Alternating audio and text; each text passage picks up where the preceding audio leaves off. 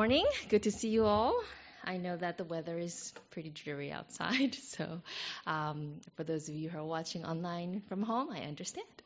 Um, Roy uh, sends his regards. He's preaching at the Dandenong Polish Church this morning, and so um, I'm not sure if he's going to stay there or if he's going to be able to come and join us for lunch. We'll see. But he sends his regards. Who here has read The Pilgrim's Progress? Anyone? Okay, a few hands. I read it a long time ago, and then I reread it this week. Um, and I recommend that if you do want to read it, um, you find one in modern English. It's a lot easier to read um, than the old English. And there's also a movie. There's a few kind of adaptations, and there's even a musical. And so you can watch the musical um, version of it too if you'd like. But it's basically um, it's a Christian allegory, and basically it it has uh, you know symbolism and characters that that have um, meaning, um, and it kind of traces the journey of a of a man named Christian, and it's supposed to kind of represent every Christian's journey um, in life. This book has actually been translated into more than 200 languages and has never been out of print. And if I actually asked you, what do you think are the most translated books in the world? Let's see if you can have a guess. Top five. No. The Bible is number one by far. Um, Pilgrim's Progress, yes, good, good deductive skills there. Um, Pilgrim's Progress is one of them. I preached about this other book. Nope. I preached about this other book a few years ago, The Little Prince. The Little Prince. Then this one was kind of surprising The Adventures of Pinocchio. Who knew? More than 250 languages. The Adventures of Pinocchio. Um, and then the other book um, is uh, is a is a tract by the Jehovah's Witnesses called "What Does the Bible Really Really Teach?" And so um, those are the top five most translated the most translated books in the world. Um, now, it is true that Steps to Christ by Ellen White is, um, I think, number eight or nine, so it's in the top ten. So, what is this book about? You know, why is it translated in so many languages, and why has it never been out of print, and who was its author? John Bunyan is, na- is the name of the man who uh, wrote this wrote this story. Now, we don't know exactly when he was born, but we do know exactly when he was christened into the Anglican Church, the Church of England, and it was November 30, 1628, exactly 391 years ago. So another reason why I chose to talk about John Bunyan today is that um, so that's kind of considered his birthday because that's the closest they have to his actual birth. So he was Christian in a town near Bedford, England. And when he grew up, um, you know, in his in his memoir and his bio- autobiography, he he says that um, he his father was a tinker, so someone who mended the pots and pans, and so he kind of grew up as, as, a tinker as well. And he says, Until I came to the state of marriage, I was the very ringleader of all the youth that kept me company in all manner of vice and ungodliness. Okay? Those are his words. So, in other words, he's saying, you know, he sowed his wild oats and he, he wasn't uh, particularly religious. But then at 21, he got married to uh, a woman, and we don't know her name, but he, he married this woman, and they were so poor that apparently between the two of them, they didn't even own a single spoon. They had nothing. They came into the marriage with nothing except all she brought as her dowry were two books that were written by Puritans uh, uh, talking about the religious life. That's all she brought into the marriage, and that's all they had for a while. And so they would read these two books. That's all they had. And it kind of sowed this idea in his heart and mind that he needed God. But he he struggled. And he writes about this in his memoir. He talks about the struggle he felt between wanting to know God, but then the temptation to just forget about God and do whatever he wanted. And at the time, his biggest temptations were that he loved dancing and ringing the bell. Those are the temptations that he struggled against, and and sports eventually as well. That you know that he and he gave up all of them. So interesting, um, you know, in that century, what what was considered um, sinful. And um, he, he struggled and and he struggled internally with this idea of, you know, wanting to, to wanting to follow God, but oh, it just seems so hard. It seems so difficult. Well, one day he was walking along when he overheard a group of women ba- basically having a Bible study. Um, and he, he was kind of eavesdropping and he said, Hey, what are you doing? And, and they said, Why don't you come join us? And basically, these women were not part of the Church of England. Now, just to give a quick history lesson, in that time period, there was only one religion that was accepted, and that was the state religion. In his case, he's in England, so that was the Anglican Church, the Church of England. And anytime there was a change of king or queen, whatever the king or queen wanted, that was the state religion. So in his time, it was uh, the Church of England, and they had their set book of prayers, and they had set sermon manuscripts. How easy it would have been to preach back then, right? You just read what has been prescribed to you, but you also don't have any freedom to preach outside of that or to even pray outside of the written prayers. Everything was prescribed to you by the state, by the church. And there were people who said, no, we want to be able to study the Bible for ourselves. Because remember, Martin Luther and, and the other reformers had already started this movement of people saying, let's go back to the Word of God for ourselves. And they had translated um, the, the Bible into their own languages. And there was this growing spread of people who are saying, hey, we don't want to follow the state religion. We want to follow what God is asking us to follow, even if that means we have, are kicked out of the church, even if that means we're persecuted, even if that means we're killed. And so these Puritans or these nonconformists uh, would worship, you know, secretly in their homes.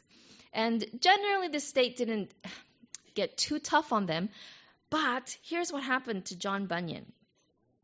John Bunyan not only studied with this uh, group of, of, of nonconformists, these Puritans, etc., but he could not contain the passion he had to share this good news. So he started, you know, he's a tinker, so he's not a, a pastor, but he started going around preaching from the Bible. He was on fire for him. And you know what? He was so on fire for him, and he was such a passionate speaker, and so, so uh, I guess you know, inspirational that within a 24-hour notice, he could gather a crowd of 1,200 people for a 7 a.m. service. This is before social media. So, so by word of mouth, 1,200 people would gather to hear him preach. So people are starting to pay attention.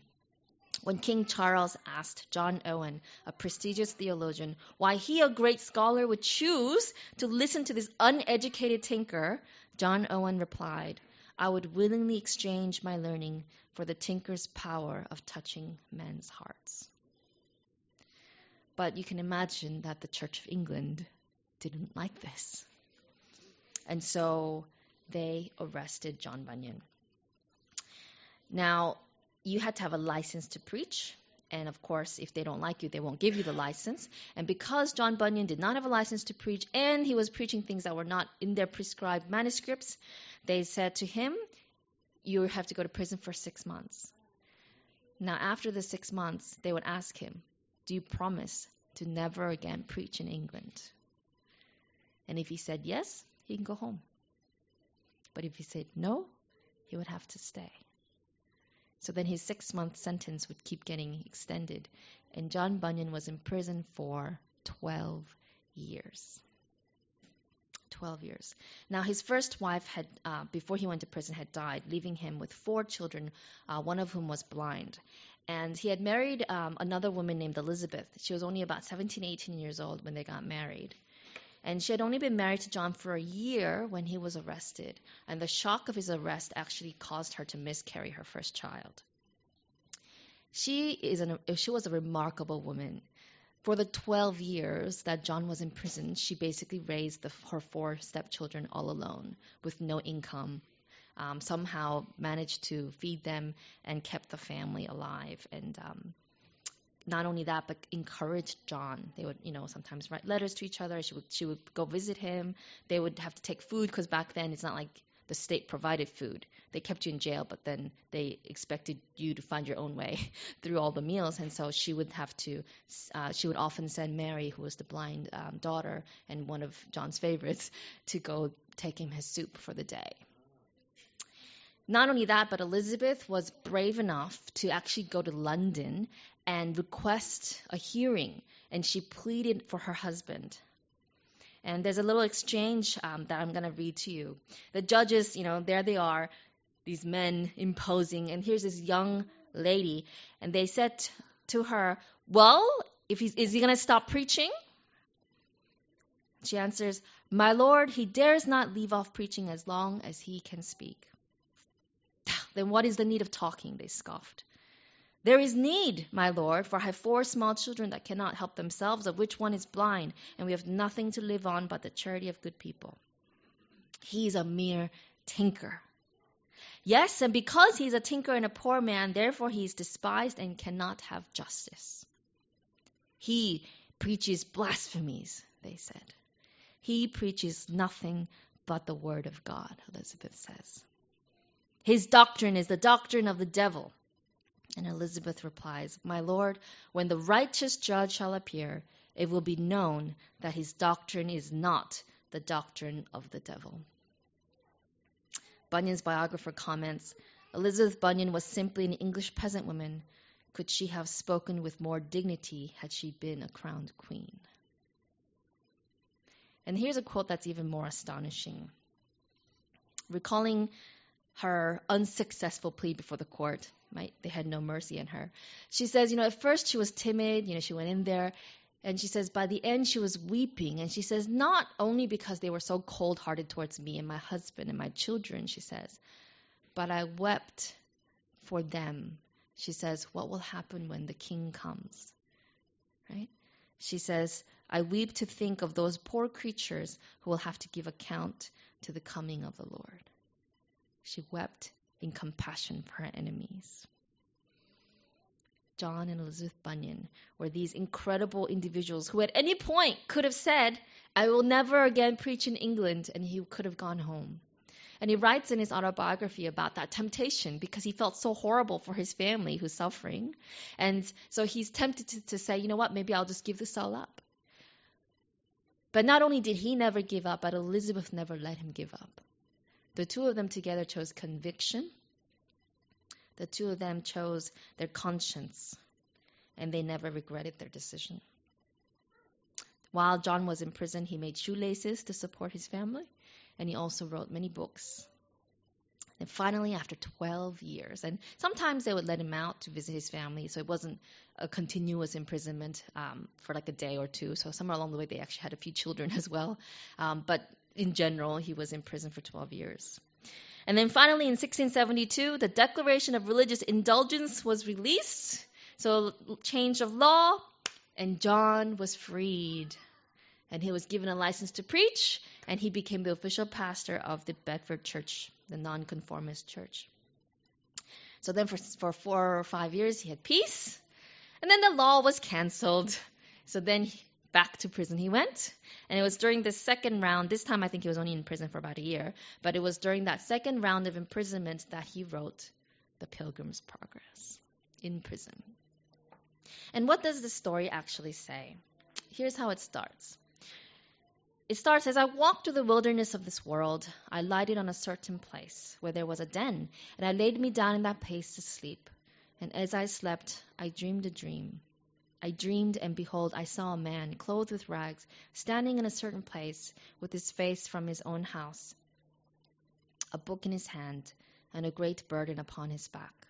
I looked, and I saw him open the book and read therein, and as he read, he wept and trembled, and not being able longer to contain, he broke out with a lamentable cry, saying, What shall I do? I've got some props here.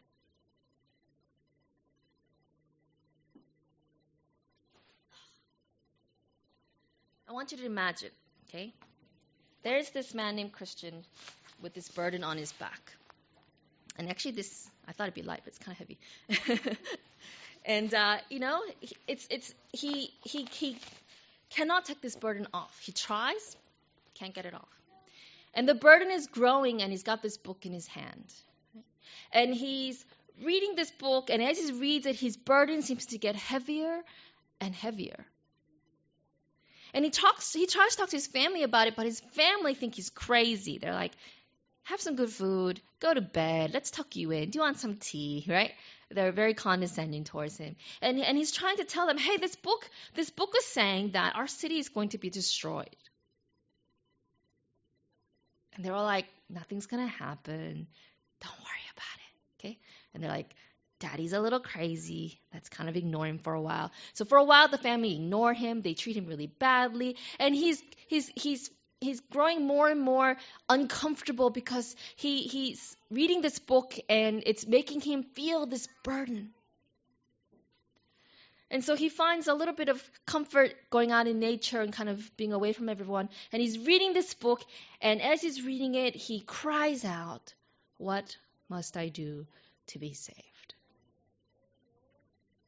And along comes evangelist.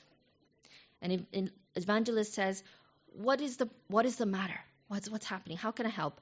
And he and explains to him. He says, "I have this burden on my back, and I'm reading this book, and I I, I find out that the city is going to be destroyed, but I don't know what to do." And the evangelist says, "You must escape and flee from the city of destruction and journey to the celestial city, also known as Mount Zion." And he says, you see that light? And he's like, Well, he says, Do you see that gate? And Christian's like, No, I can't see it. And he says, Okay, do you see that light? And Christian says, okay, I, see, I see a little bit of a light. I, I see it really far away. And the evangelist says, Follow that light, and it will lead you to the gate. And knock at the gate, and they'll tell you what to do. So then he starts on this journey. And um, this is the actual picture that's, you know, in the original and on this journey, oops, yay, there you go. He starts out in the city of destruction, and he get, he's he's running, he's running, and as he's running, the neighbors come after him, trying to stop him, mocking him, taunting him, and two of them decide we're gonna forcefully bring him back.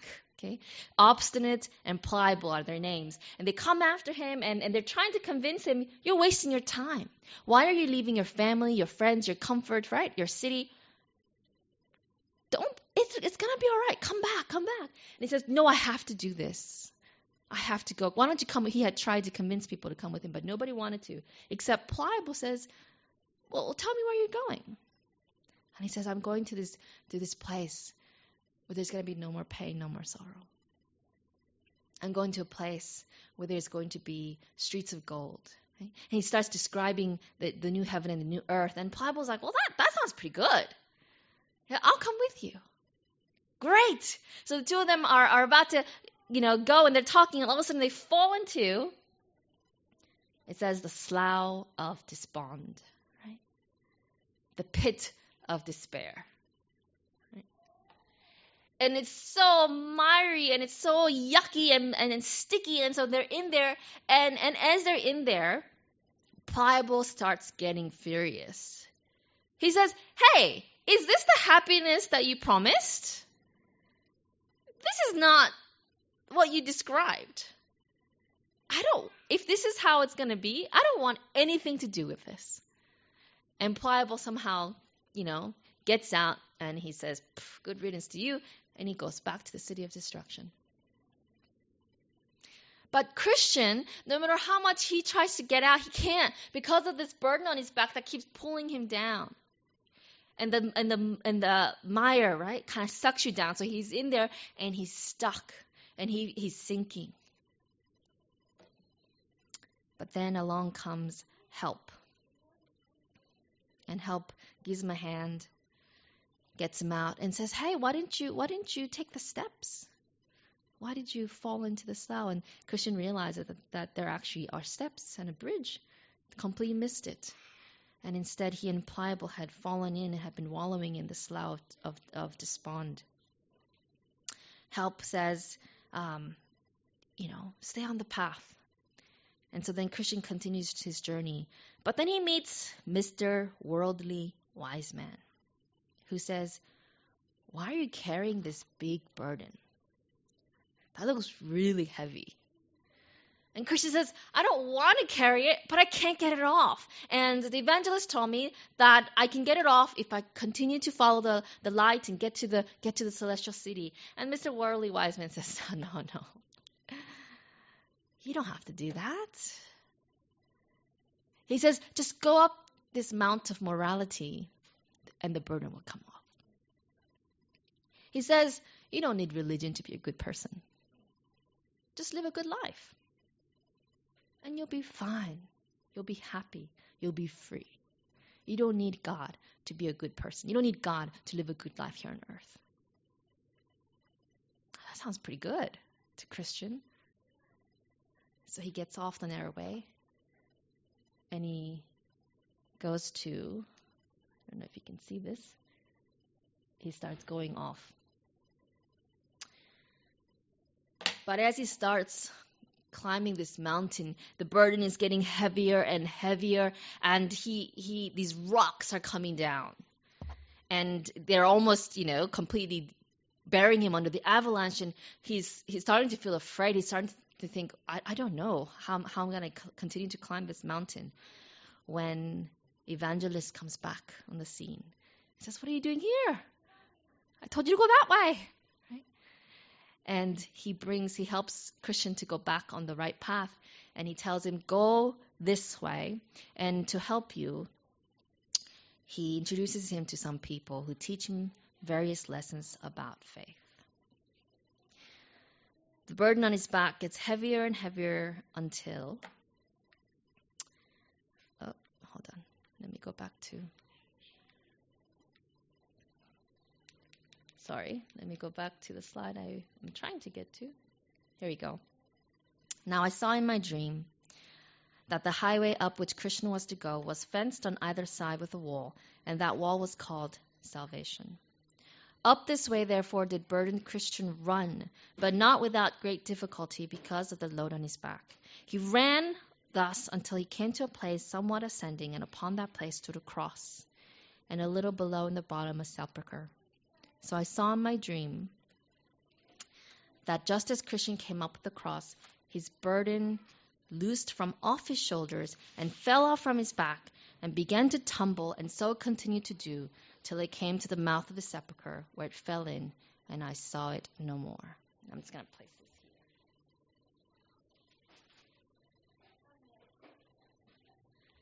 And finally, Christian is free.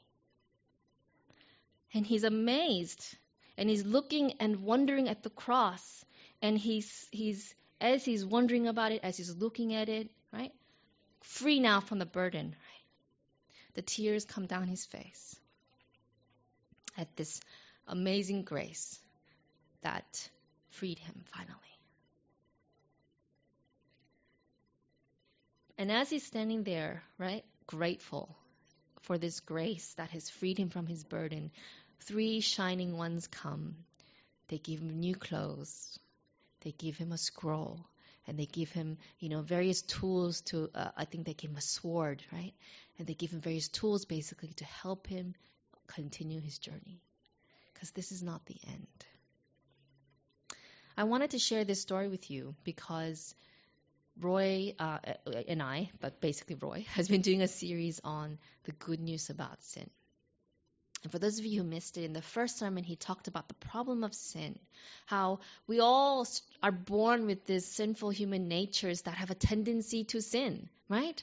Babies are born so cute, but their natural tendency is me, me, me, me, me, right?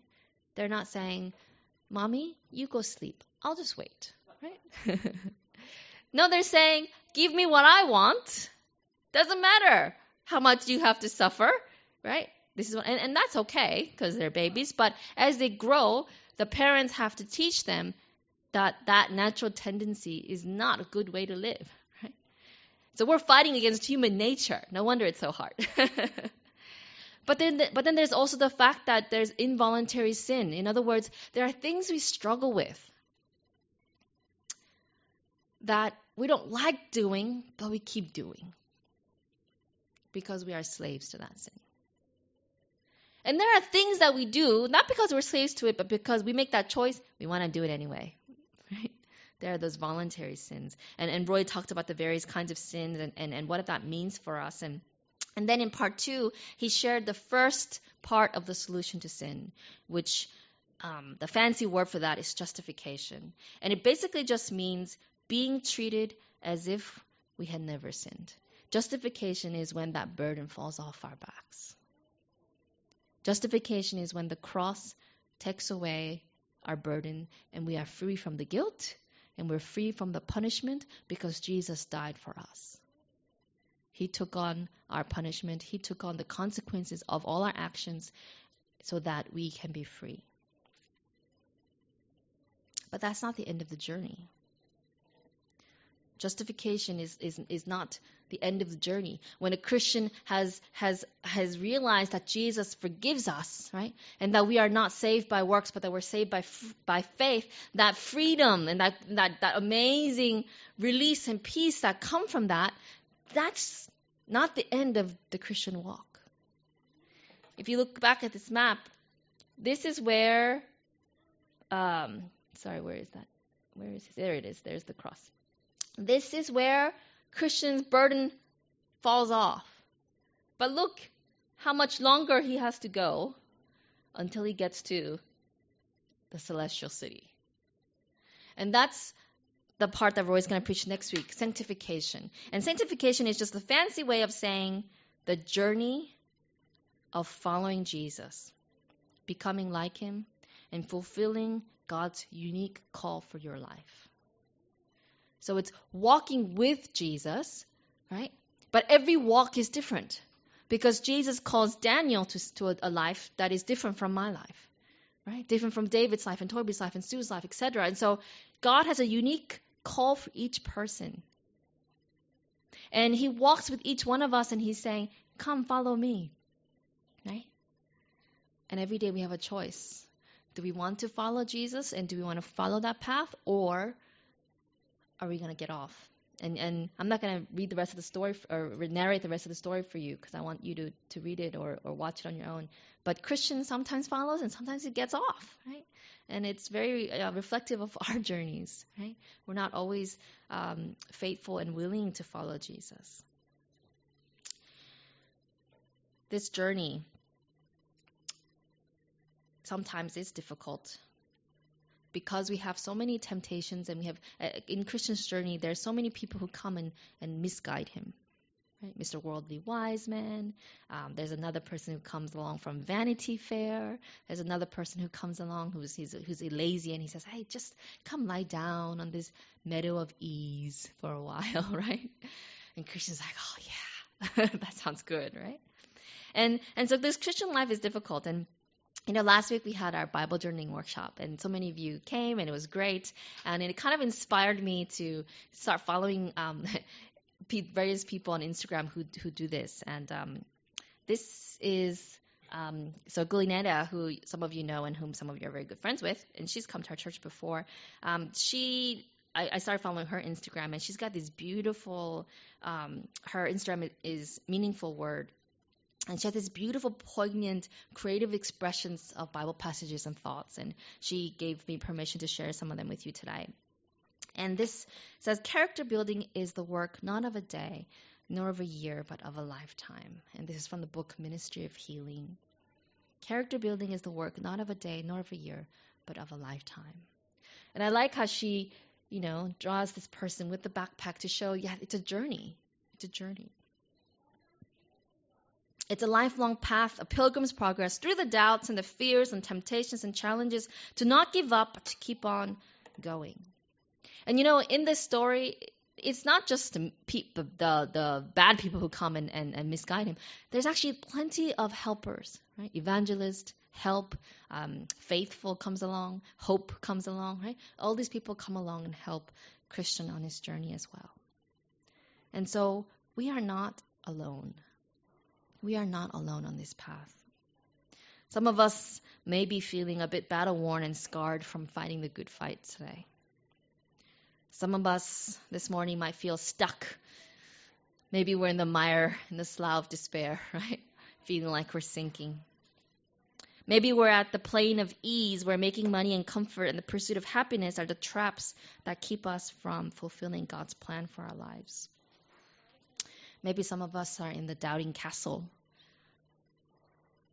being beaten by this giant in the story, trying to escape. Wherever you are on the journey, I want to remind you that God is ever with you. Right? Sending the right people, sending you the right promises, sending you the right weapons of your own to fight the battles you need to fight.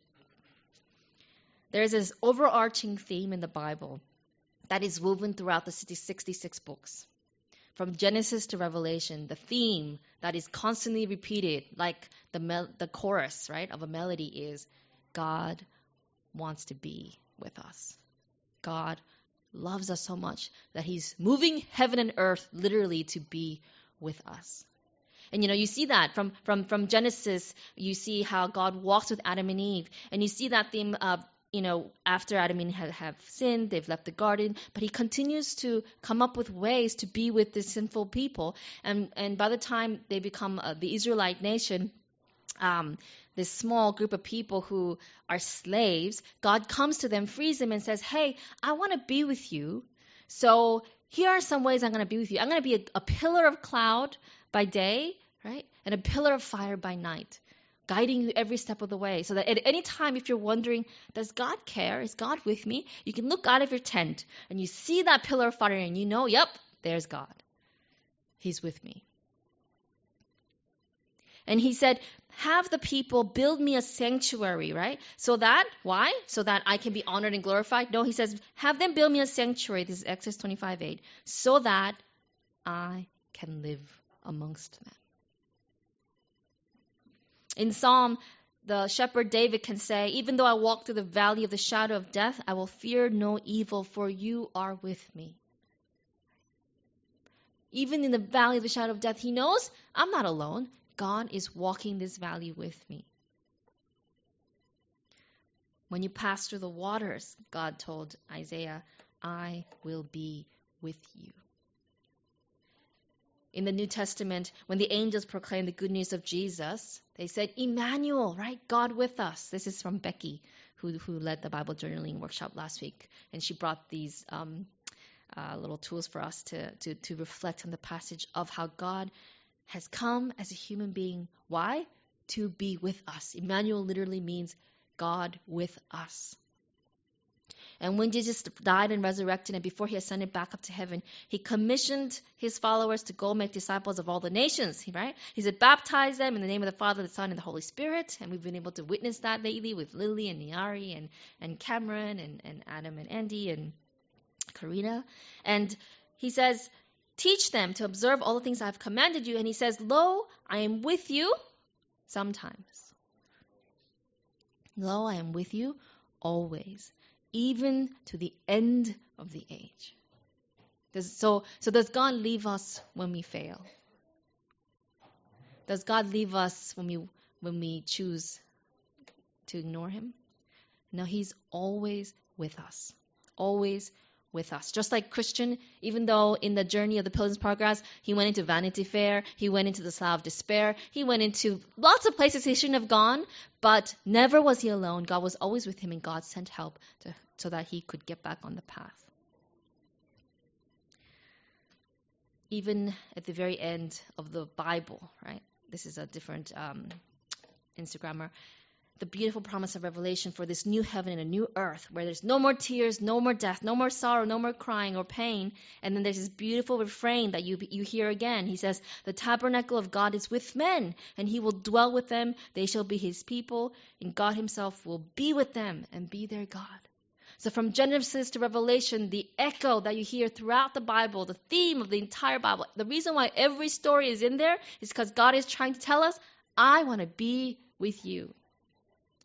And I don't know about you, but that's that's not that's not something to take lightly because we know, especially living in this day and age, how busy life is. I don't know about you, but I, I just, you know, especially this time of year, it's so busy. And the other day I was trying to set up a play date with um, one of Micah's friends. And I looked at my can- calendar and I'm like, oh yeah, let's do this. You know, the mom was like, yeah, let's do a play date. And I'm looking and I'm looking and I'm like, January 6th?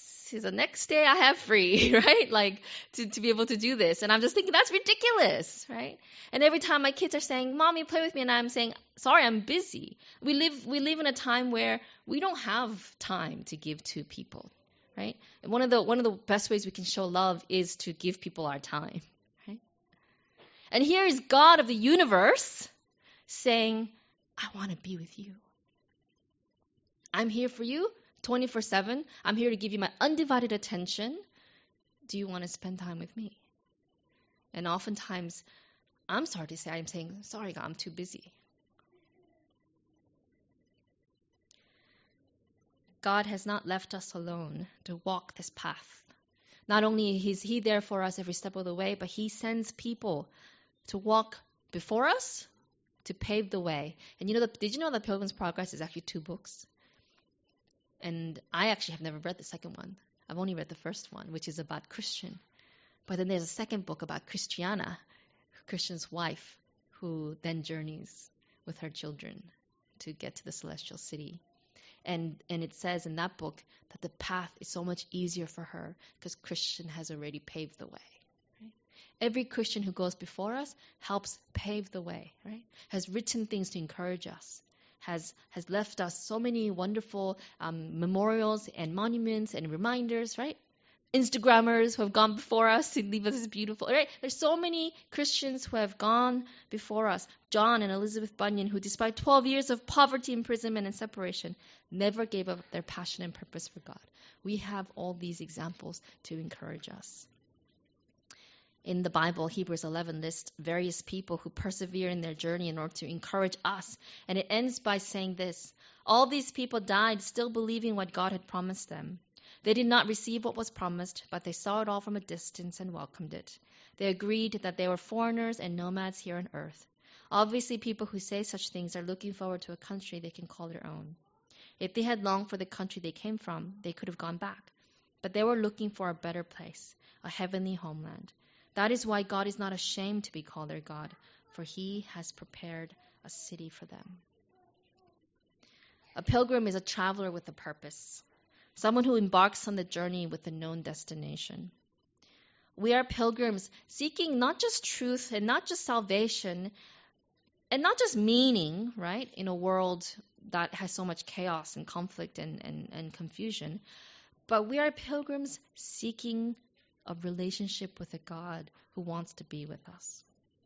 And this book is here to make us uncomfortable, but to also encourage us, right? This book, when you read it, it, it does create a burden because guess what? It's a lot, you know, sometimes easier to close your eyes to reality and, and, and truth and just live in ignorance. But this book shows us, it's like a mirror that shows us the true condition of the world we live in. It's like the matrix, right? Once you know the truth, there's no going back. And so as you read and you realize, wow, we live in a in a world that is actually an illusion, right? The, the what the world says is the way to, uh, happiness. It's an illusion. It's a trap. It's not actual reality. As you find, as you go down it, you realize I'm actually not happy. I'm actually this is not working for me. And then when you read this book, you realize why. Because the path to happiness is not doing whatever you want, but the path to happiness is a relationship with a God who recreates us so that love becomes the principle and the purpose of our lives. So that service becomes the way of life. And therein lies true happiness. Therein lies meaning. And as you read, you realize, wow, there's a, a, a plan here that God has for this world. And I'm sorry, but this world is going to end in destruction. And God is saying, hey, but I don't want anyone to be destroyed. I don't want anyone to be destroyed. I want everyone to be saved. And here is the path to salvation. Do you want to go down that path?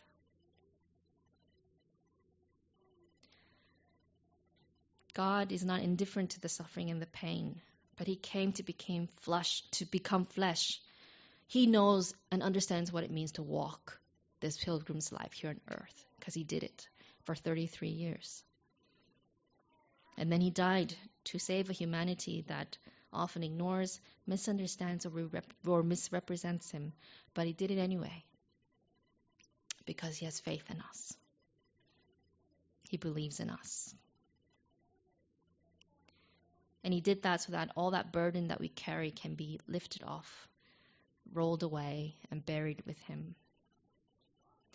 You know, as pilgrims, we don't have to be perfect. We don't have to have all the answers. But one thing God asks of us is that we press on.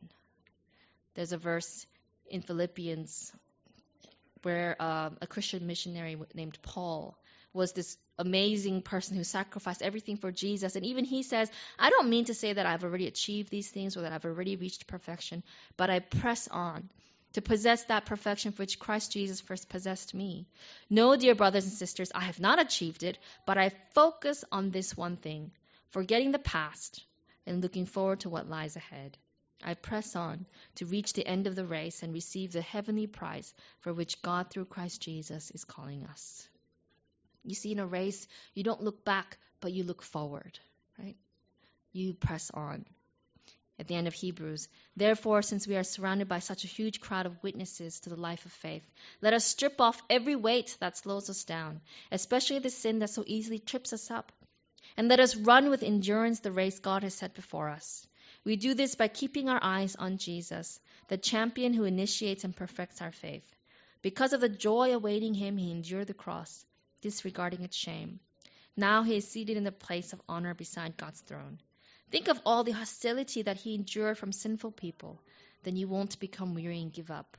After all, you have not yet given your lives in your struggle against sin. Keep your eyes focused on Jesus and never give up. Right? Keep on pressing on in this journey. Is Shane here? Oh, there he is. We're going to have children's story now. But after the children's story, I'm going to um, introduce the closing song, um, and then we'll have prayer. But um, after the after the children's story um, and before the closing song, I want you to think about what burdens you might be carrying with you today.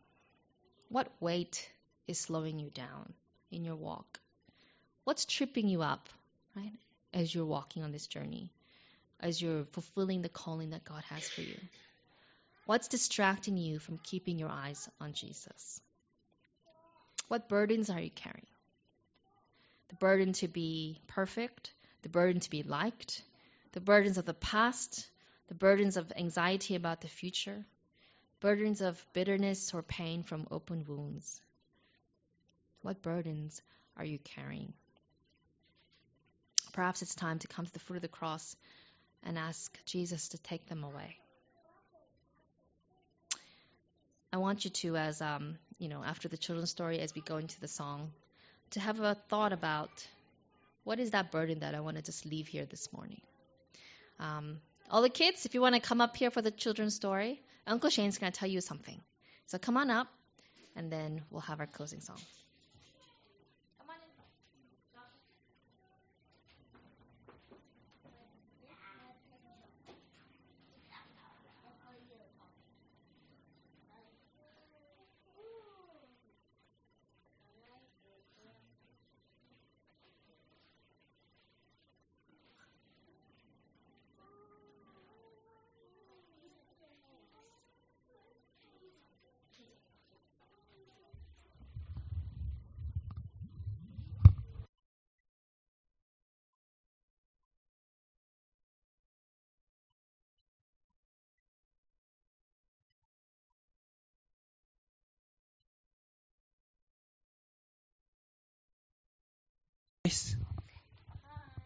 Good morning. How are we? Good. That's great. Today, I have a story for you from Burma. Do you know where Burma is? No. No, none of you know where Burma is. So, Burma is a country that's in between Thailand, India, India, and China.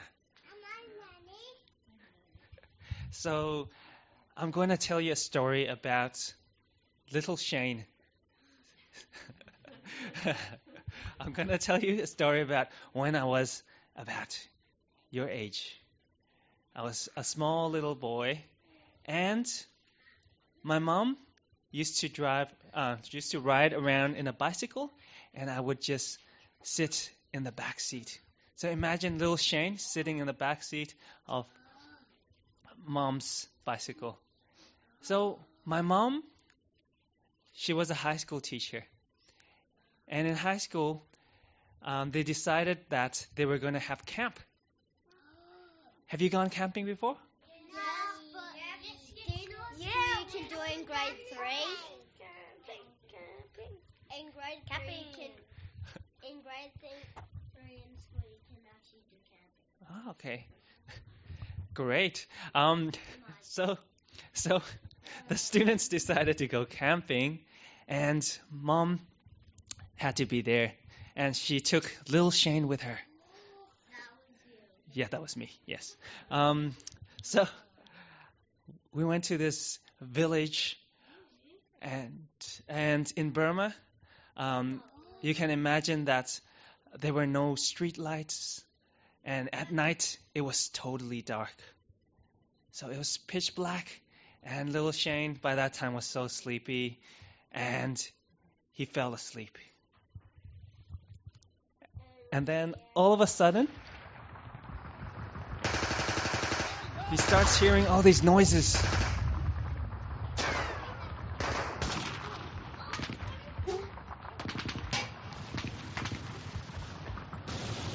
So,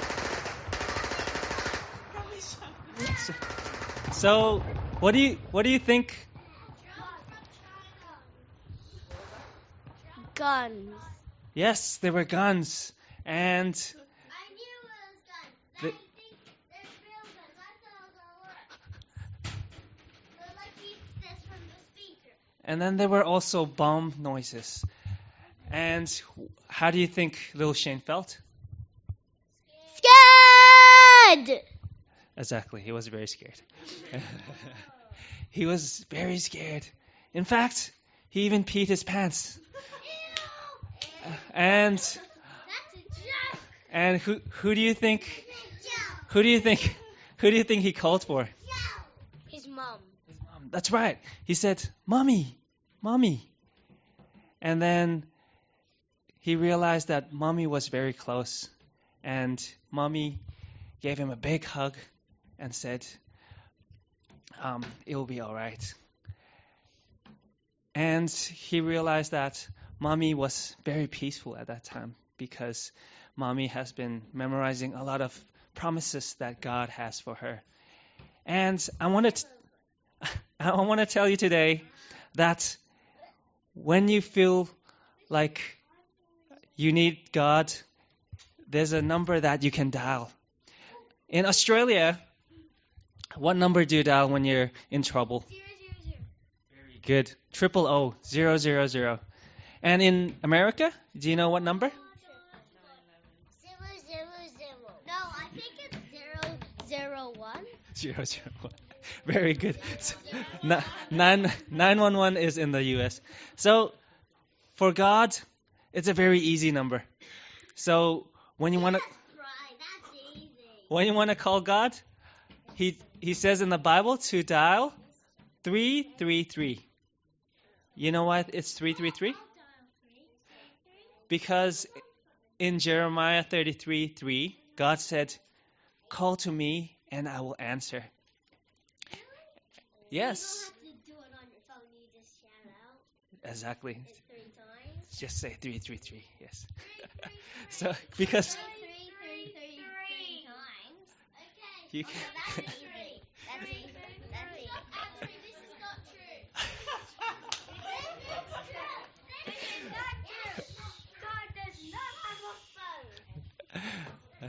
no, it's it's one of his promises. Jeremiah 33 3 says, Call to me and I will answer. So, so um, today, children, um, I just want you to know that God, when you call on Him, He's even closer to you than my mom was at that time, and He's willing to um, come and embrace you when you are in need. All right, thank you, Uncle Shane. Everyone, go back to your seats, please. Um, so, thank you. thank you for sharing your story with us. Um, as the closing song is played, if you could just take a moment to reflect on the words of the song. It says, Come to the altar. And altar is um, a, a, fancy word for where a sacrifice is made. And in the case of Jesus, sorry, I don't know. In the case of Jesus, the altar is the cross, right? It's the cross where Jesus uh, lay down to die for us. And so, as the song is being played, if you could um, reflect on the on, on and ask God to help you identify what burden am I carrying today that I need to let go of. right? What burden or what obstacle is distracting or delaying me from the path that Jesus has called me to follow? And ask Him to give you the courage and the strength and the perseverance to keep our eyes on Jesus so that we can say, like Paul and like John and Elizabeth uh, Bunyan, they said these words. They said, I have fought the good fight. I have finished the race and I have remained faithful. And now the prize awaits me, the crown of righteousness, which the Lord, the righteous judge, will give me on the day of his return. And the prize is not just for me, but for all who eagerly look forward for his appearing. And so as we reflect on this song, I pray that we would be willing to fight the good fight. Us from the burdens that weigh us down, and for giving us a path to salvation, and for giving us a unique calling that each one of us um, can fulfill your plan for our lives. But Father, we confess that sometimes the journey is difficult and challenging. Sometimes we want to give up. Sometimes we're too discouraged. Sometimes we're too weary. But Father, I pray that in those moments you would send us help, that you would send us reminders and people and circumstances so that we can be encouraged to keep our eyes on Jesus and to continue our path and our journey towards you. And we pray, Father, that in this pilgrim's progress, that we would remember those who have gone before us, that their stories would inspire us to motivate us to keep going, and that we would also look around us to see who else we can encourage in their journeys, so that together we can all get to that celestial city, and that together we can hear your words, well done, good and faithful servant, come into the joy of the Lord. And so, Father, we pray that all of us who can, who's listening to this um, online or on the podcast or here in person, that we would we would take this moment to choose to lay down our burdens before you and to choose to follow you wherever you lead us. I pray in the name of your Son Jesus. Amen.